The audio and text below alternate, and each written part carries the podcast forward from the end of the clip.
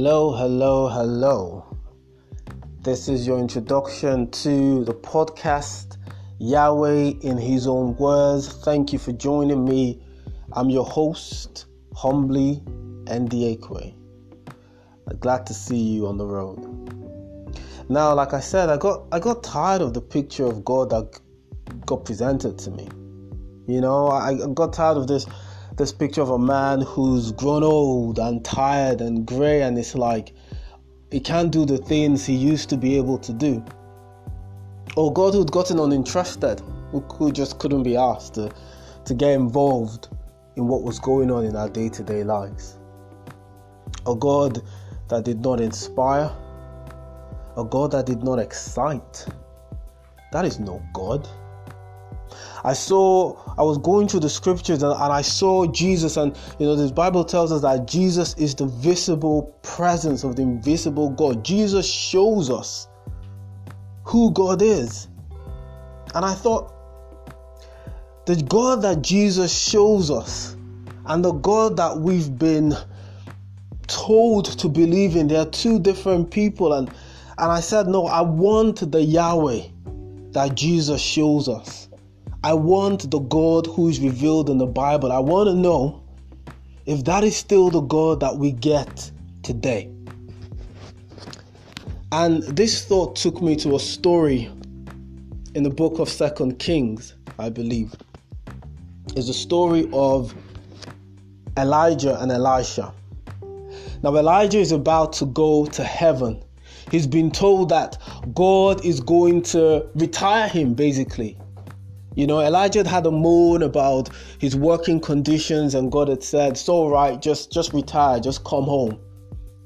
And so Elisha, who was his protege, was walking around the road with Elijah, and Elijah, being being a straight up guy, says to Elisha, he says, "Elisha, what can I do for you before I leave? You know, what can I give you before I leave?"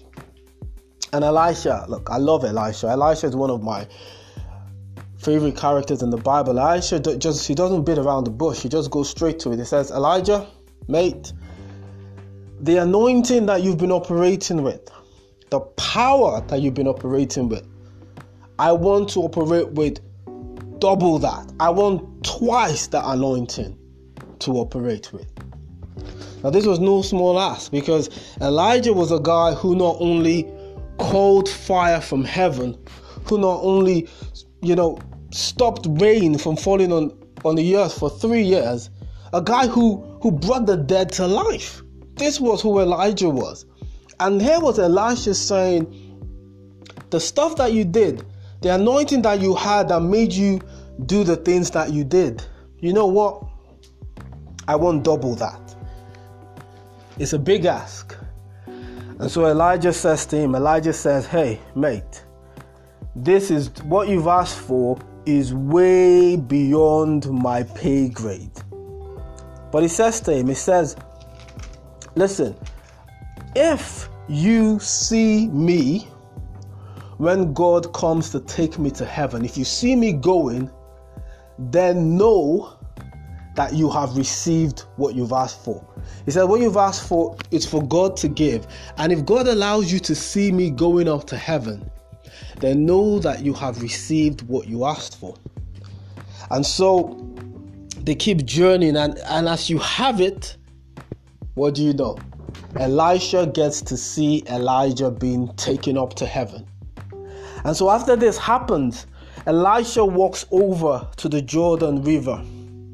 He's picked up with him the robe of his master. So Elijah's taken away, he's left his coat behind, you know, and Elisha picks it up and he goes to the Jordan River holding the robe of his master.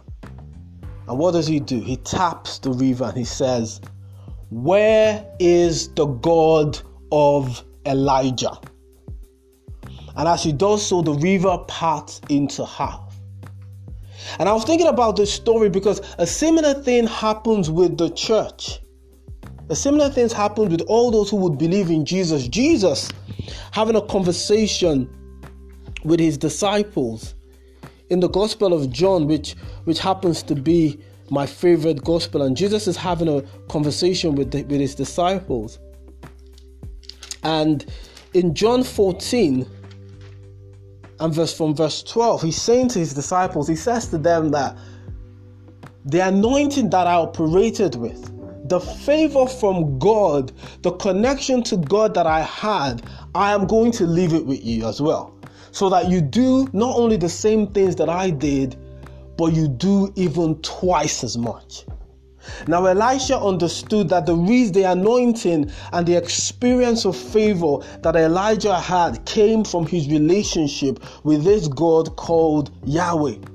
And so Elisha stood at the Jordan River and he asked the question, Where is the God of Elijah?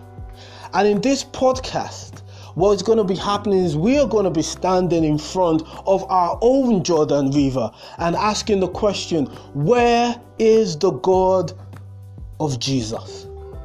The God that Jesus spoke about the God that Jesus came to reconcile us to, the real Yahweh. We're going to hold the promise of the blood of Jesus. And we're going to say, right there in our Jordan River, whatever it may be for you, we're going to ask the question where is the God of Jesus? It is what I did. It is what I've been doing as I came to Yahweh with my hunger for Him. And in His great kindness, in his great generosity, he began to reveal himself. And that's what this podcast is about. But before we go on, I need to give you a bit of advice, a bit of counsel. And it'll come in the shape of a story. There'll be a lot of stories in this podcast because, you know, Jesus loves stories, so who am I to go in an opposite direction? And this story is about a guy I'm going to call Crazy Uncle. Yeah, we'll call him Crazy Uncle because um, I don't want to get sued or anything. So let's call him Crazy Uncle. Now, this guy, Crazy Uncle, very, very, very exuberant character. But I remember one of my early um, experiences of what he was like. You see, there was this day I just come into the UK to start my studies, and um, Crazy Uncle's daughter she was going through some difficult times financially. She was struggling financially. She she didn't have money to pay her bills or to pay her rent. She didn't even have money to buy basic groceries. She was she was off the job ladder and she was going through a tough time. So she reaches out to her dad, Mr. Crazy Uncle, and she says to him, Look, I'm struggling. Can you help me? And he says to her, All right, let's meet at a particular place and we can have a conversation. Now, it happens that this place that she, he agreed to meet with his daughter was where my dad and I were living at the time. So his daughter shows up at our place, and shortly afterwards, Crazy Uncle shows up. But then Crazy Uncle was quite temperamental, so he shows up in the house and he sees his daughter, and then he goes off on one. And he starts, you know, moaning and complaining and ranting about how she did this the other day and she did that the other day. And it, it just it doesn't go well. It really doesn't go well. I mean it, it's, it's it's very cringy to watch. And he begins he's he's having this discussion with her on the stairs. And he begins to charge down away from her from the stairs while she's just stood at the top of the stairs in tears but as he does, he turns around to my dad, who had been acting as a mediator, and he takes out of his pocket, crazy uncle that is, he takes out of his pocket a wad of cash. You know, 20 pound notes that maybe 100, 200 pounds in total. And he flashes it in his daughter's direction, and he so that she sees that he's got this cash. And he says to my dad, Do you want to go down to the pub for a drink? You know, it was like he wanted his daughter to know that he had the money to help her out. It wasn't a question of, I, I don't have the money. He wanted her to know that he had the money to help her out. He was just choosing not to help her. And the Holy Spirit reminded me of this story recently as I was searching for God in His Word. And He said to me, He said, Andy, He said, when God reveals something to you about Himself, you have a choice. He said, You can either honor God as a good, good father, or you can dismiss him as a crazy uncle. Because he said, When God reveals something to you about himself, you have to make a decision. Is God revealing this truth to you about who he is? Because He wants you to engage with that side of Him, because He wants you to be blessed by that side of Him? Or is He revealing to you this truth about who He is just to rub it in your face like a crazy uncle and to say to you, Yes, I have got what you need, but I'm not going to give it to you? He said, Andy, you have to make a choice. You either honor God as a good, good father, or you dismiss Him as the crazy uncle. And that is the counsel that I will give to you here as well. As God reveals Himself to us through His Word, unfiltered. You know, I go with what John Wimber said. He said, Preach the Word, not experiences. And in this podcast, we're not going to preach or look at what life tells us about God. We're going to look at Yahweh in His own words. What does His Word tell us about who He is? And we're going to dare to have faith. Well, I would encourage us all to dare to have faith, to trust that this is who Yahweh is. Because it's like when you're on a journey and you need to get somewhere, and the public transport is just not working right. And then someone shows up and the person says to you, Hey, I'm going that way. You know, usually when someone does that, they're basically saying to you, I can give you a lift if you want it.